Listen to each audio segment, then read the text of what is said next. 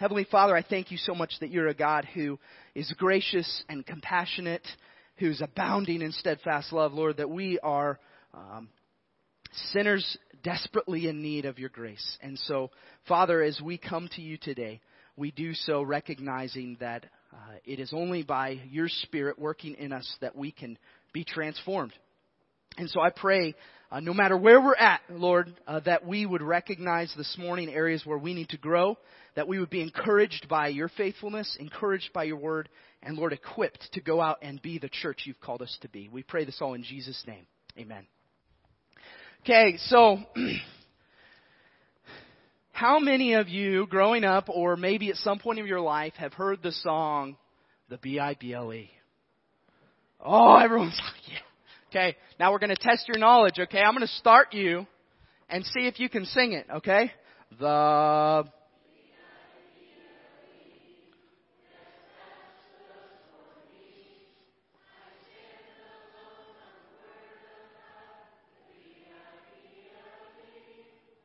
Yes! I was so hoping someone would yell, Bible! That was my favorite part growing up as a kid. Because it was the only time during singing I was allowed to yell. But the reality is, so this is something that if you've grown up in the church is generally ingrained in us from very young. And the importance of the Bible is something we talk about a lot here. And every Sunday we sit and we open up the Bible. We open up the scriptures and, and my desire, as I've communicated multiple times, is not that you would be hearing my opinion, but that you would be hearing God's Word. Right? Because ultimately, it doesn't matter what I think. It doesn't even really, don't take this wrong way, it doesn't matter what you think, but it matters what God says. And ultimately, when we come back to a place of, of opening the Bible, we should first start with a a series of questions. Ultimately, what do we believe about the Bible? And during this series of talks, we started this last week, and it's going to go for 10 weeks. Um, we're going through each point of our statement of faith as a church. And all that is, is it is a summary of what we believe about the Bible, about God, about Jesus, about who we are as the church, about the future, all of these things. And the reason that this is important that we cover this and talk about this is because otherwise it just sits on a wall somewhere and everyone who's coming here is saying, well, I like what they teach and I, I might like how the service goes on Sunday and I'm involved and I, I, I really enjoy the people or whatever it may be. But ultimately what binds us together is what we believe is true. And when we look at scripture, we understand that what ultimately binds us together is Christ. We're united in Christ. Okay, everyone say in Christ. And so this second point of the statement of faith, last week we talked about God. And it was a challenge, there's a lot there. But we summarized in, in essence, um, this is, this is what we believe about God according to His Word. And today's statement is focused on the Bible. And so I'm going to have that statement up here. And this second statement says, we believe that God has spoken in the scriptures, both Old and New Testaments, through the words of human authors as the verbally inspired word of God. The Bible is without error in the original writings, the complete revelation of His will for salvation, and the ultimate authority by which every realm of human knowledge and endeavor should be judged. Therefore, it is to be believed in all that it teaches, obeyed in all that it requires, and trusted in all that it promises. Now that's our second statement as a church body, okay? And my desire today is to walk through this and help you to see from scripture, where did this come from? Where is this from at all? Now, specifically, I'm going to do something a little different today. Normally, I will go through my message and then at the very end, I will give you the application. Well, this morning, I'm actually going to start with the application and we're going to unpack what that is according to what the statement says. And according to this statement, the next slide will show you that the last section of this is the application. Therefore, it, being the Bible, is to be believed in all that it teaches, obeyed in all that it requires, and trusted in all that it promises. Now, the first thing we're going to do, we're going to open up to three different passages in Scripture, and I'm going to have various people, if uh, someone wants to read, I'm going to grab this microphone. And uh, we're going to read these passages, and then I'm going to talk a little bit about evidences for the reliability of Scripture. And then we're going to unpack that some more. So, first passage of Scripture, Hebrews 4, 12, verses 12 and 13. Hebrews 4, verses 12 and 13, and you can see the other two passages we're going to go to. So if you really want to read a passage of Scripture, you can look up the next one. Okay? Someone want to read Hebrews 4, verses 12 through 13 this morning. Hebrews 4. Hebrews 4, 12 and 13. For the word of God is living and active, sharper than any two-edged sword, piercing to the division of soul and of spirit, of joints and of marrow, and discerning the thoughts and intentions of the heart. And no creature, and no creature is hidden from his sight, but all are naked and exposed to the eyes of him to whom we must give account. Okay, amen. Second Peter 1, verses 12 through 21. Second Peter 1. Who'd like to read that?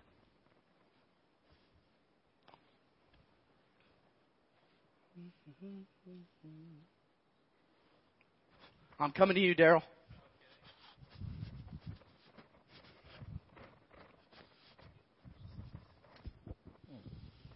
Therefore, I shall always be ready to remind you of these things, even though you already know them and have been established in the truth which is present with you.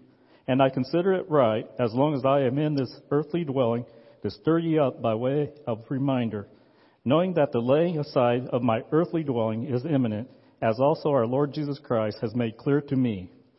And I will also be diligent that at any time after my departure you may be able to call these things to mind.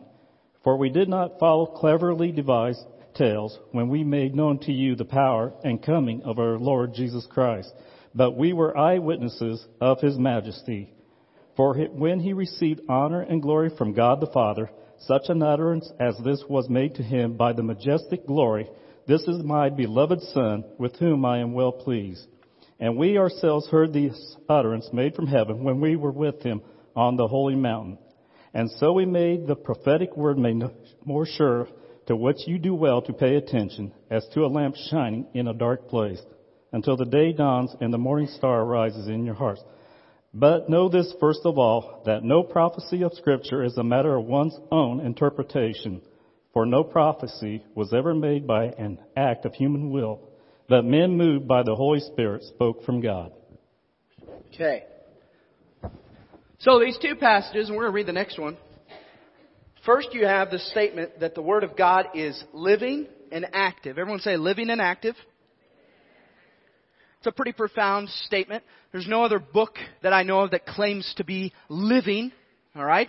And though we may see action amongst people who read it, the claim of the book itself saying it's living and active, sharper than any two-edged sword, that no one is hidden from God's sight. And then the second passage focusing specifically on Peter essentially defending and saying, look, we didn't make this stuff up. We were there. We witnessed it. We saw it and we are sharing this with you because not only is it something we believe, it's something we saw with our own eyes and know to be true. Those are two pretty profound claims. Now this third passage makes yet another one. So 2 Timothy 3, 16 and 17. All scripture is God breathed and useful for teaching, rebuking, correcting, and training in righteousness, so that the servant of God may be thoroughly equipped for every good work. Okay. How much, now, now remind me here. According to that, how much of scripture is God breathed? All. Everyone say all. Okay, that's another profound claim. Not some, not the parts that we like, not just pieces, not just the words of Jesus, okay? But all scripture is God breathed. Now, when we come to passages of scripture like this, one of the first questions that we would be wise to ask is, according to that last statement and the first point of application, do we believe in all that it teaches? Do we believe in all that it teaches? And for many people, they follow that question with, how can we know that the Bible is reliable? How can we know that the Bible is rebi- reliable? Um, I want you to turn your neighbor and say, "How can we know?" And what I want to what I want to walk through with you is ultimately this reality that if we can identify what the Bible says about itself, we're prone to first ask, should we trust what the Bible says? And the reality is, church, if we can trust what the Bible says, the implications of that on our lives are profound and vast. In other words, if the, the words in this book are truly God breathed, if they are truly God's Word Himself, then every one of us will stand before God and give an account for how we listened to His words. And it changes the dynamic because then it is no longer just me reading a book to you. It is God's word spoken to you. And that's something that I want to follow. And so I want to give you real kind of summary here of several reasons that we can trust the words of Scripture. Okay? And the first, there's, there's really two areas of thought in this. And so you guys are, you're fortunate, you're going to get like an, a minor apologetics class today, and I'm excited about that. So, you have two, two specific things. You have extra biblical evidence and you have a biblical evidence itself. And the first area we're going to look at is extra biblical evidence. And what this means is these are proofs for the reliability of scripture that exist outside of the pages itself. Alright? This is something I love talking with people about, especially people who have not been exposed to any type of theology, any type of church teaching. These are really interesting things to process. And so the first extra biblical evidence that I'm going to share with you is something called manuscript evidence. Manuscript evidence. Now, how many of you, just out of curiosity, have heard this term before? Have, has anybody heard this term before? Okay, I've got just a few. Well, I'm really excited that after today, all of you will have heard this. This is something, me personally, I did not hear until I was at Bible college.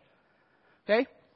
And uh, I desire that I would equip you so that even though you may not go to Bible college, you would be equipped with the same theological training. That's, that's something I pray for often. And so manuscript evidence is the process by which a historical document becomes reliable. It's the process by which historians and people go through to check and check again to see, can we actually verify that this is accurate or sound? And they do this not just with the Bible. This is true of any history document that they find or collect when they're doing uh, archaeological research or anything else. And so I'm going to put this slide up here and show you something. This is kind of a breakdown, and I'll explain this to you. On the left hand side, you have the specific authors, historical authors that we know of. We have the books mentioned that these people authored or wrote. We have the date that it was approximately written historically. And then we have the date of the earliest copy. The next column summarizes and basically does the math and says this is the gap of time that happened between the original writing and the earliest copy that took place. And then the far right side shows the number of copies discovered for that specific document. Now what you will begin to see here is that in instances, and I could give you about seven other historical names and the same figures here, what you find is that for individuals like Homer, Plato, and Caesar, how many of you have heard of these guys? Alright, most of us will have heard of these guys. Their writings were written 800 BC, 400 BC, 100 to 44 BC, but then recognize when the earliest copies of these documents were found. And you start to see the gaps between this, this 400 year gap, 1300 year gap, 1000 year gap. And then you start to see the number of copies that are, have been discovered. Now, granted, this, these specific statistics were taken several years ago, so there, there may be more in each of these categories. But regardless of that, I want you to consider for a second the comparison between those and that of the New Testament. New Testament estimated to be written down in AD 50 to 100, and I, I'm going to share these numbers with you because I tried to fit them all in, but it's really small. So what I have there, under the earliest copies, they found fragments of the New Testament as early as 114 AD. So, right about 50 years after it was authored. They found um, books at 200 AD. They found an almost complete manuscript of the New Testament in 250 and a fully complete manuscript by 325. Now understand this, that that means the longest gap for the New Testament, the pages of the New Testament, was only 225 years. And combine that with the fact that there have been discovered over 5,800 copies of the New Testament manuscript, and that is only the original Greek language it was penned in. If you combine all the other languages and copies over about a 300 year span after it was written, there's over 24,000 copies of the New Testament manuscripts. Now, this is what is commonly referred to as manuscript evidence because as we often see Homer, Plato, Caesar, and other historians taught even in our schools, there's not really any question about the reliability of these documents. Well, what historians can't refute is that there is an overwhelming support of the same manuscript evidence for the Bible, far beyond all these other historical figures. So it poses the question, if I have that much manuscript evidence, what do I believe about the Bible? Okay? Now the next thing under extra biblical evidence is archaeological evidence. You can do studies, and I'm not going to go into a lot of details, but you can do studies and see where archaeologists have unearthed historical places that fit with what scripture has talked about. It's not just something that has been made up. They found seals and artifacts from kings that are talked about in the Old Testament. They found cities and places the Bible talks about. So it wasn't that just the Bible was making up this story with made up places and people. There is actual physical evidence that these people and places existed. It's archaeological evidence. And the third extra biblical evidence that we still see many times today is changed lives. And the amount of people that are profoundly impacted by this, the words in this book in a way that transforms them. You could ask many people here how the, the words of Scripture and the truth about who God is has transformed their life. And while you may be able to find a few stories like that related to other writings throughout history, I would challenge you to find one that has more stories of true, authentic life transformation than the pages of Scripture. Now, the second thing, when we're asking the question, um, how can we know? Everyone say, how can we know? Is biblical evidences. And this is looking at the Bible, the structure of the Bible itself and all that it encompasses, all that it's made up to be. And the first point of this is something called literary consistency. That is the consistency of the books as a whole that make up the Bible. And the next slide is going to show you the breakdown of this, okay? Um, 66 books, or sorry, 66 books, 40 different writers, over 1,500 years,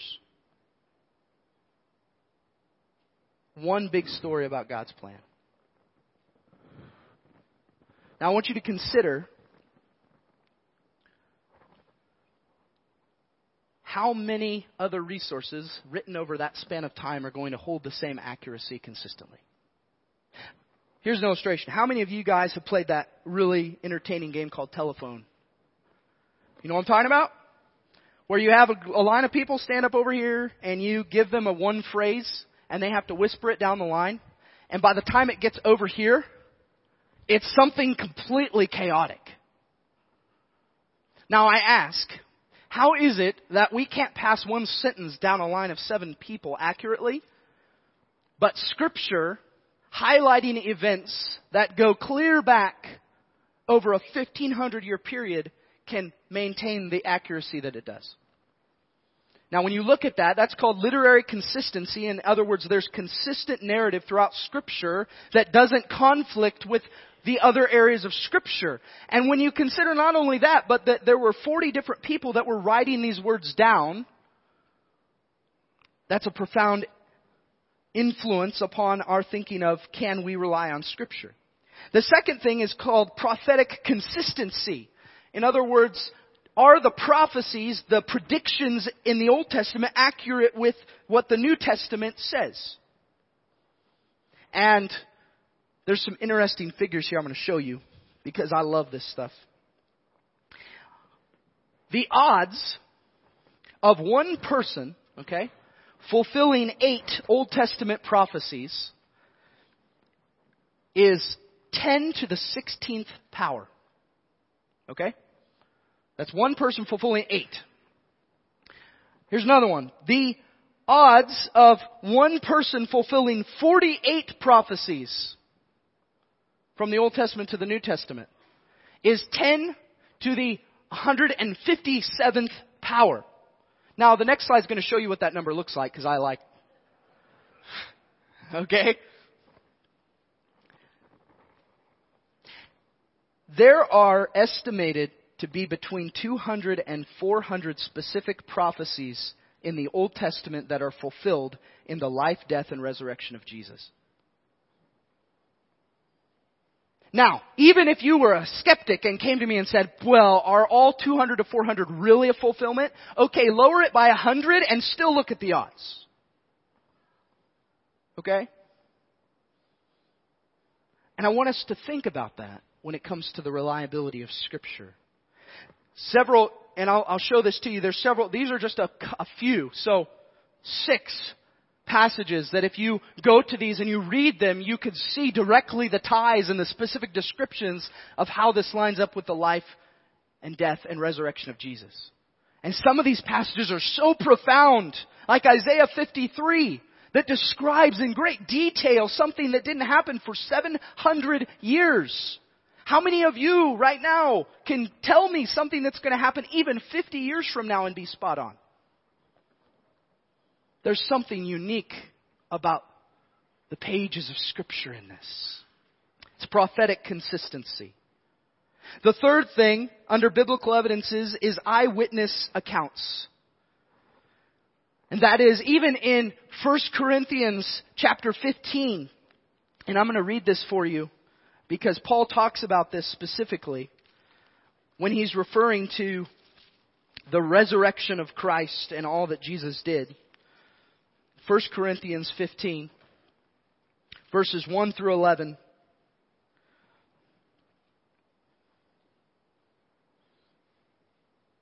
He says, Now I would remind you, brothers, of the gospel I preached to you, which you received, in which you stand, and by which you are being saved. If you hold fast to the word I preached to you, unless you believed in vain. For I delivered to you, as of first importance, what I also received, that Christ died for our sins, in accordance with the scriptures that he was buried, that he was raised on the third day in accordance with the scriptures, and that he appeared to Cephas, then to the twelve, then he appeared to more than five hundred brothers at one time, most of whom, get this, are still alive, though some have fallen asleep. Then he appeared to James, then to all the apostles, last of all, as to one untimely born, he appeared also to me. For I am the least of the apostles, unworthy to be called an apostle, because I persecuted the church of God. But by grace of God I am what I am, and his grace towards me was not in vain. On the contrary, I worked harder than any of them, though it was not I, but the grace of God that is with me. Whether then it was I or they, so we preached and so you believed. Now I want you to take into account how many people are listed there that Jesus appeared to. And why would Paul bother saying to them, most of these people are still alive? He's implying to them, don't just take my word for it, go to all these other people. Ask them. Now again, we could argue that based on the telephone game, if this was just some story corroborated amongst a bunch of people, then by the time you went to about five or six of those eyewitness accounts, quote unquote, their stories might conflict. They'd probably be different. And there's no evidence that that was the case anywhere. In fact, the apostles were willing to die for this. They were willing to be, many of them, com- sacrificed, mutilated for what they believed. What does that say about what they knew to be true? Eyewitness accounts. So then, if we determine that the text of the Bible is reliable, what do we believe about what the Bible says? And back to these application points specifically, the first one was, do we believe all that it teaches? And the second one, well, with that, back up. We, do we believe all that it teaches? I want to share with you just some specific statements from Scripture about what we believe regarding the Bible. First thing, we believe at E-Free, at the Evangelical Free Church of Canton, we believe that the Bible is fully inspired by God. Fully inspired. Everyone say fully. Okay, 2 Timothy 3:16 and 17 that we read, all scripture is breathed out by God. This is not just man creating this. It's breathed out by God. Second Peter 1 that we read, and Peter said, we didn't just make this stuff up. We saw it. We saw it with our own eyes. All scripture is breathed out by God. So we believe that the Bible is fully inspired by God. That is, God, God authored it. God spoke and people penned His words specifically. We believe that the Bible is without error. That is, we believe, based on the last point, that if these are God's word, that God is infinitely perfect and without error, therefore His word is perfect and without error. Now, some of you would go, well, wait a minute. How can we know that to be sure? Well, I'm going to show you two passages up here. Titus 1 says, Paul, a servant of God and an apostle of Jesus, for the sake of the faith of God's elect and their knowledge of the truth, which accords with godliness, in hope of eternal life, which God, who never lies, promised before the ages began, at the proper time manifested in his word, through the preaching with which I have been entrusted by the command of God our Savior, to Titus, my true child in a common faith, grace and peace from God the Father and Christ. Another passage in Hebrews chapter 6.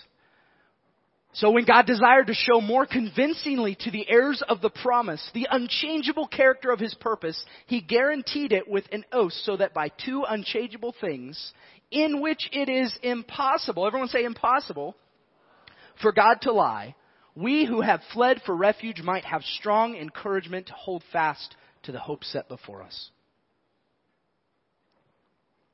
Now, some people come to that and they say, yeah, but it's human, human people penned it and we're with sin, right? We're all sinners. Everyone say we're all sinners.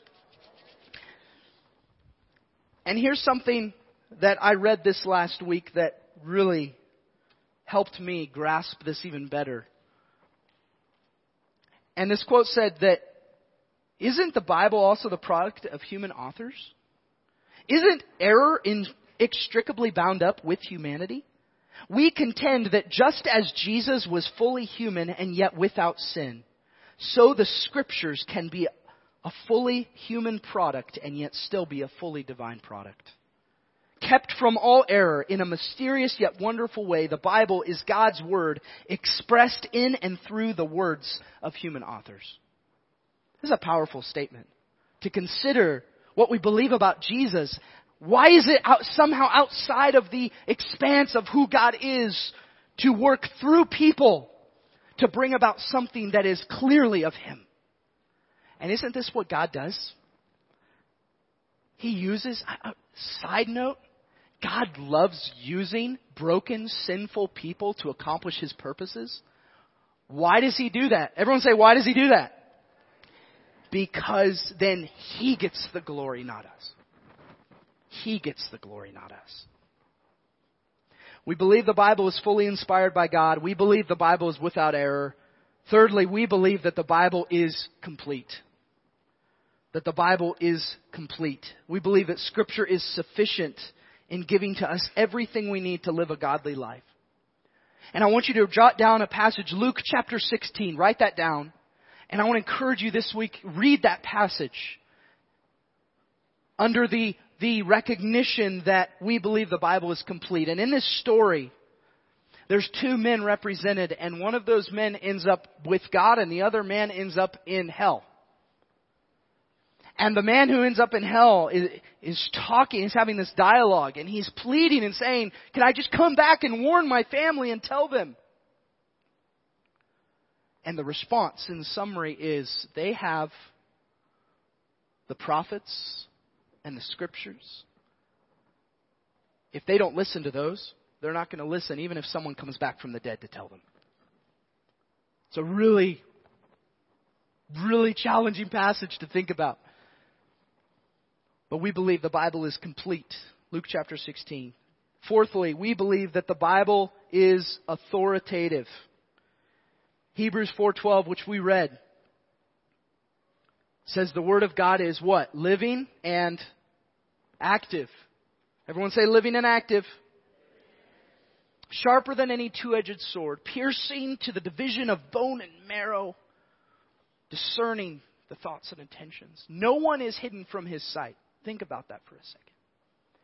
And so when we get up here, we open the pages of Scripture. We, we believe it's reliable. We believe it's authoritative in the way that we can come to it and say, this is how it applies to me in my life right now. When I'm struggling, when I'm having a tension, I could come to the pages of Scripture and go, what do I need to do? Who do I need to be? Who do I need to become? And I could pursue that. So, church, I want to challenge you today in light of all of these things. What do you believe about God's Word? Beyond that, what does how you treat God's Word say about what you believe about God's Word?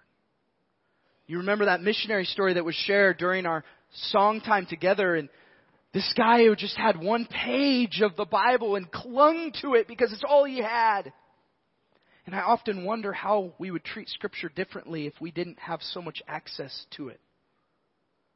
If we would become less apathetic towards the treasure that we hold in our hands, that we can access at any time simply by pulling out a device or opening up our computer. In all of this, what do you believe about God's Word? And what does how you treat it say about how you, what you believe? The second point of application and question do we seek to obey all that it requires? And the third point of application do we have confidence in all that it promises? Church, I desire that we would each take a look seriously at how we treat God's Word and understand the implications of this if we really believe it's true. What is how we live saying about that? Does it say that we really believe it's true? Do we have confidence in all that it promises? All that it promises, not just the pieces we like. I stress that again because that's a popular theme. And there's hard things in here, church. And I'm convinced there's things in here that we won't fully understand or grasp until we stand before God. But that doesn't mean this stuff's not important. And so, before we close with our last song, I want to I want to ask us to stand. We're going to read a passage of scripture together, Psalm 19. And the psalmist in this passage just expresses a reverence for God's word.